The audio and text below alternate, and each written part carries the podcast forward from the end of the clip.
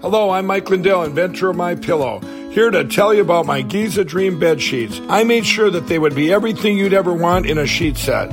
I started with the world's finest cotton called Giza. It's only grown in a region where the Sahara Desert, the Nile River, and the Mediterranean Sea all meet. The long staple cotton makes my Giza Dream sheets ultra soft and durable. They come with extra wide pillowcases to fit over any pillow and extra deep pockets to fit over any mattress. Not only that, they come with my 60 day money back guarantee and a 10 year warranty. And now you can get the best sheets ever for the best price ever. When you buy one of my Giza Dream bed sheet sets, you'll get another one absolutely free. I personally guarantee that they'll be the most comfortable sheets you'll ever own. Go to mypillow.com and click on the radio listener specials for the buy one, get one free offer on Giza sheets. All you got to do, Renegade Nation, is enter the promo code RENEGADE or call 1 800 889 6817 for these great specials. That's 1 800 889 6817. Use the promo code RENEGADE.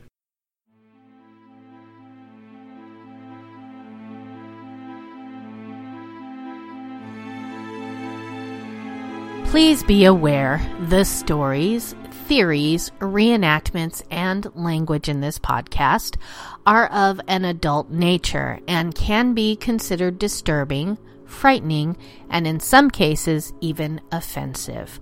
Listener discretion is therefore advised. Welcome, heathens! Welcome to the world of the weird and unexplained. I am your host, Nicole Delacroix, and together we will be investigating stories about the things that go bump in the night.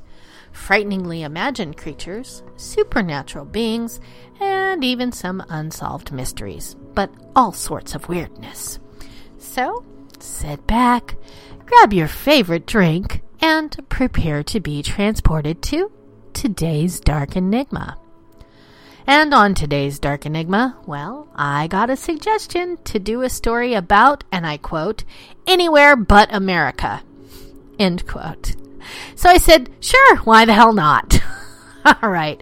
Well, with that said, we will still be playing our drinking game. And as you know, the drinking game is only for those of us that are at home and have nowhere else to go tonight. The choice of libation, as always, my darlings, is yours, so pick your poison accordingly. Alrighty, now for the game part. How about every time I say Ireland, that will be a single shot, and every time I say vanishing, that's going to be a double shot. All right, we've got the business end out of the way, and we can jump headfirst into today's Dark Enigma. So, grab your best Sherlock hat and a flask of something to keep you warm as we hunt down some chilling disappearances in Ireland's mysterious vanishing triangle. Mwahaha. I don't know, it just felt like it needed a mwahaha there. There seem to be places in this world where people have the tendency to just vanish. For whatever reasons, these locations have the unsettling quality of erasing people off the face of the earth and draw to themselves clusters of disappearances that have never been solved. One such place seems to reside within the country of Ireland, where over a period of several years, women began to go missing for unexplained reasons and have never been seen again their cases unresolved, and the vanishing triangle has become one of Ireland's most perplexing unsolved mysteries. Between the years of 1993 and 1998, Ireland was held in the grip of fear and paranoia when a strange series of high profile vanishings within an 80 mile radius around Dublin began to unfold. The first of these disappearances was that of 26 year old student of Irish heritage Annie McCarrick, who was originally from Long Island, New York, in the United States. Haha, I snuck America in on you. I'm kidding.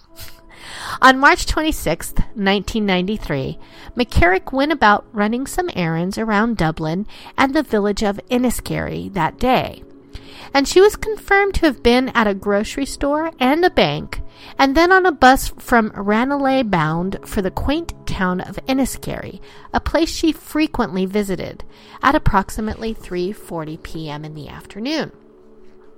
This was the last confirmed sighting of McCarrick, but according to some reports, she wound up that night at around 9 p.m.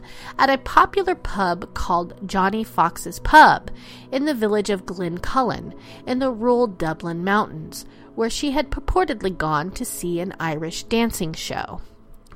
Witnesses would go on to claim that McCarrick had been with a young man in a wax jacket who had apparently paid for her cover charge and also for her drinks.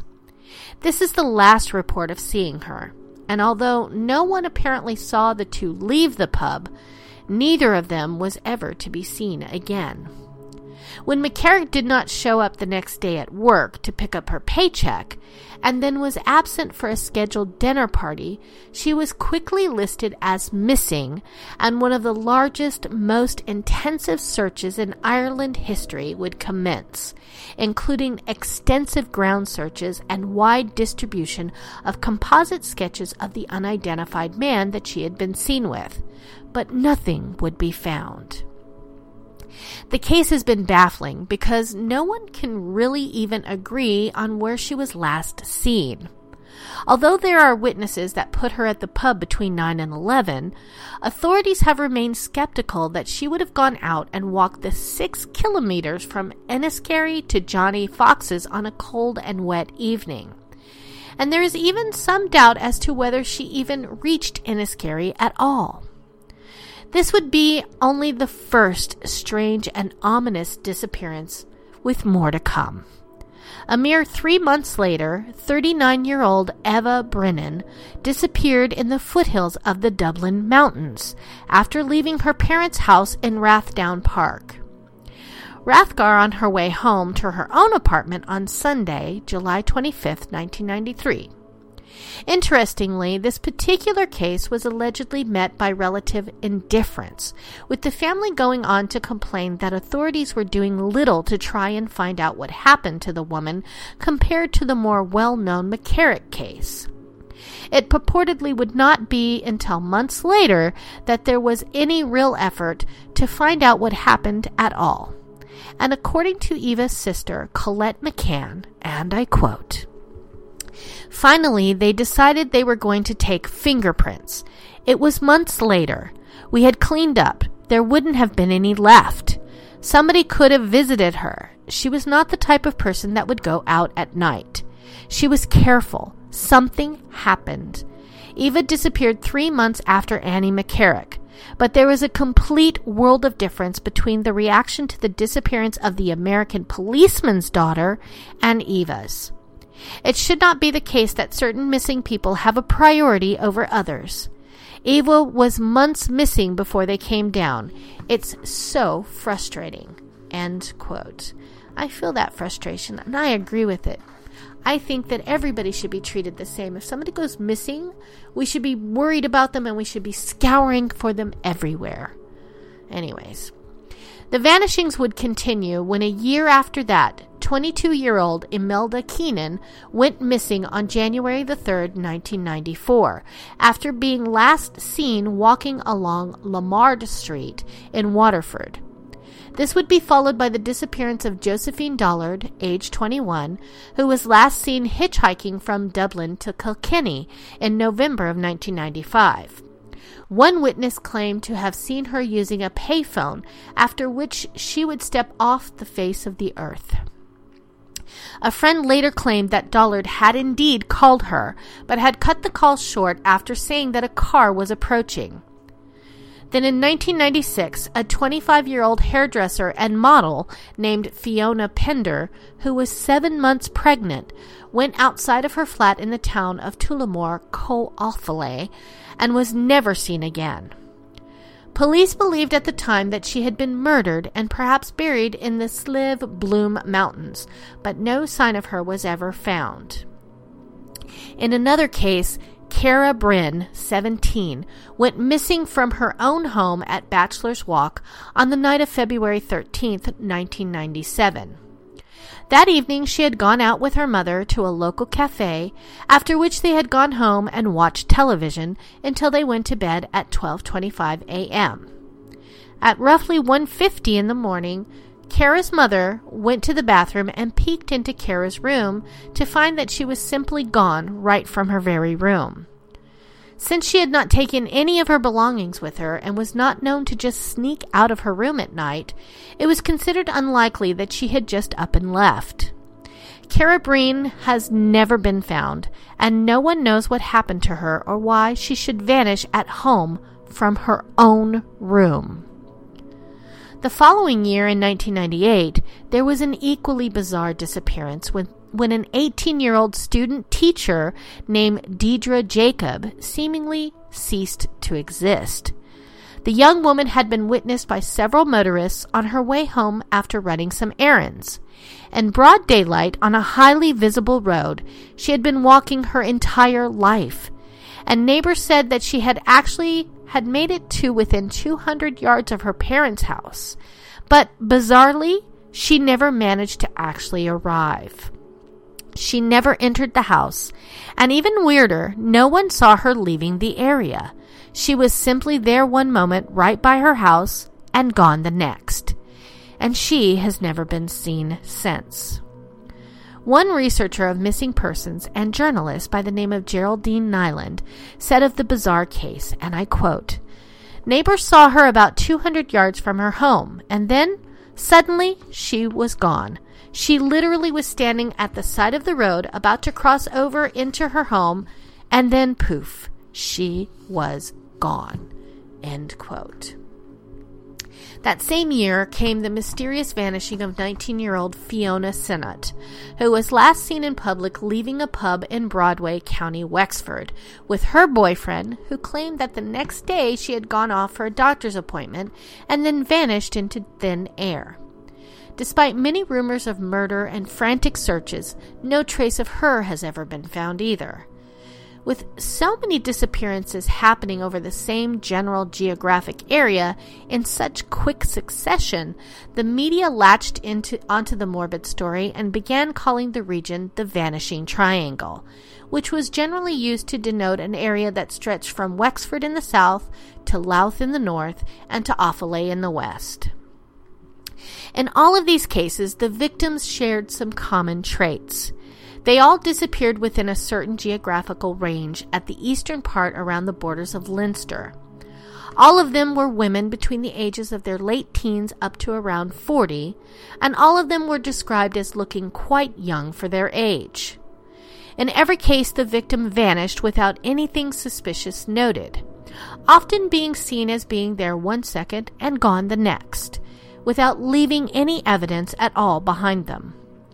The physical profile also seems to be similar in each case, and private investigator Brian McCarthy has said of the whole strange thing this, and I quote, you have the same profile, young, attractive females who have all disappeared inside a very close geographical triangle.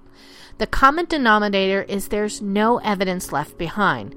There's nothing at all. No shoe, no belt, no purse, no watch, just nothing. End quote. The area itself was no stranger to sinister happenings at the time, and there had in fact been mysterious deaths attributed to it even before these cases. For instance, in July of 1987, there was the disappearance of the 27 year old mother of two, Antoinette Smith, who turned up dead at Killikee in the foothills of the Dublin Mountains. Then there was the case of Patricia Doherty, 34, who vanished while out shopping only to turn up dead in the same mountains in June of 1992.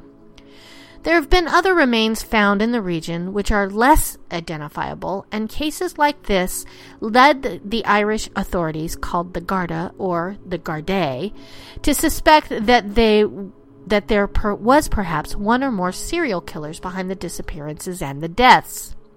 Indeed, in 1998, hot on the heels of the Sinnott vanishing, the Gardaí set up a special task force called Operation Trace in an effort to track down any information to this end. They focused on the six main vanishings and came to the conclusion that the women had likely been murdered and that the McCarrick, Dullard, and Jacob cases were all linked. Various leads were pursued and there were several suspects looked at, but there was never enough evidence to make anything stick. Despite interviewing numerous potential witnesses and suspects and poring over all available information, nothing concrete was turned up, although there were some possibly promising leads. One of the most promising suspects was a rapist, an all around bad guy named Larry Murphy, who was arrested in 2000 after kidnapping a local woman, throwing her in his car trunk, and raping her several times out in the wilderness before trying to strangle her to death. Oh, he's a real winner. He was caught in the act by two hunters and arrested after trying to flee, and was subsequently convicted and sentenced to 15 years in prison. Yay for getting him! It was suspected that Murphy may have been behind at least some of the mysterious disappearances, especially since he lived in the same area where Dullard and Jacob had vanished, and was similar in appearance to the description given for the man last seen with McCarrick. But he has maintained to this day that he has had nothing to do with the Vanishing Triangle vanishings, and the mother of one of his victims, Jacob, also said that he was not responsible. Nevertheless, during his incarceration, the vanishing stopped, making him even more suspicious, and he was dubbed by the media the Beast of Baltinglass. Despite all of this, there was simply not enough evidence to link him to the disappearances, and he has never been charged for them. Also considered a promising lead was a notorious IRA terrorist and child rapist who was found to have possibly been with Annie McCarrick on the night that she disappeared. According to the Gardaí, there was reliable information that showed the man had told another IRA member that he had offered the missing woman a ride that night, after which he claimed to have dropped her off at a bus stop. It was suspected that he had actually driven her into the mountains, killed her, and buried the body, possibly to keep her quiet about secret information he had divulged to her. Despite this lead, the IRA itself did nothing internally to punish him, and even when he continued assaults on children, he was never convicted within the organization, and the IRA did not alert the Gardaí to these offenses. Suspiciously, the IRA moved the man to France and then later to the United States. Thanks for that shortly after McCarrick's disappearance, and despite efforts to have him extradited, he has never been arrested or charged for any of his crimes, leading to the idea that he was being protected by his own. Yeah, thanks for that, guys. Yeah, just send all your criminals over to America. That's, you know, honestly, we're just a bunch of crazy people here. Compounding this lead has been the accusation that Irish authorities may have mishandled the case. Alan Bailey, formerly of the Garda, and who served 13 years as national coordinator for Operation Trace, wrote a book on the vanishing triangle called Missing Presumed, in which he claims that the IRA suspect was not as adequately pursued by authorities as they claimed. He states that he had a source who claimed that he approached the Gardaí on several occasions with information about the IRA connection, but that these leads were not followed up on, even ignored, and that the IRA suspect was actually never seriously pursued. Indeed, throughout the book, Bailey often admonishes the Gardaí for general incompetence, shoddy police work, and mishandling of various leads and evidence concerning the missing women and other crimes. Hmm. I'd like to read that book. If anybody's got a copy, send me one. Another possible suspect looked at in recent years is a rapist and murderer named Robert Howard, whose gruesome acts earned him the sinister media nickname the Werewolf, who one reporter described as a known sexual deviant, a killer, a rapist, murderer, and the personification of evil in Ireland. In 2001, Howard was convicted of the brutal rape and murder of a 14 year old girl, for which he was sentenced to life in prison. And he has a long rap sheet including the sexual assault of a six year old girl and another on a 58 year old woman. Howard was up to these gruesome acts at right about the time that these women were disappearing.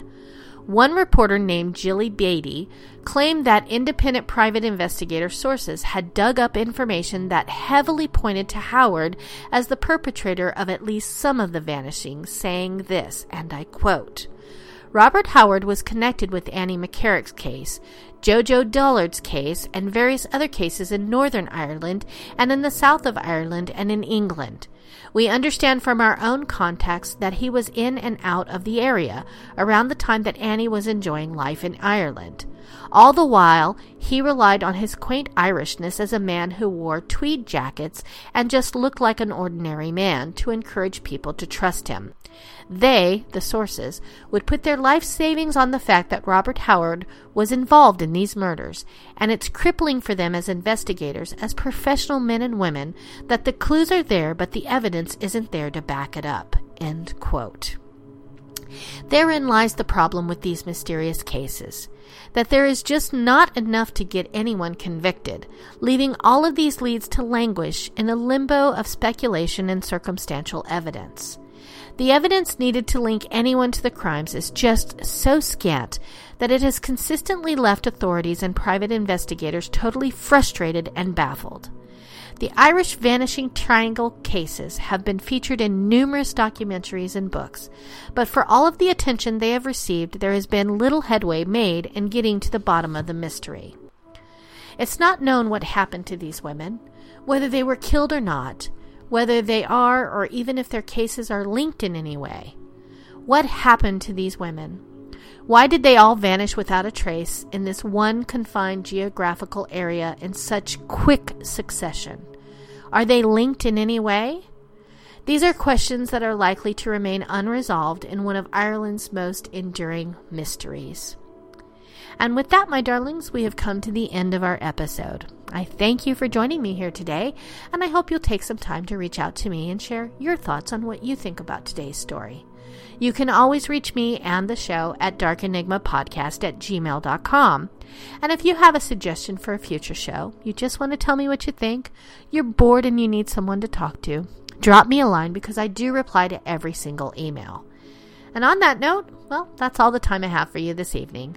Thank you for joining me here on Renegade Talk Radio, and you guessed it, don't forget to tune in next time. See ya, my heathens. I love ya. Mwah, mwah, mwah, mwah, mwah. We don't sugarcoat shit. This is Renegade Talk Radio. Renegade Talk Radio.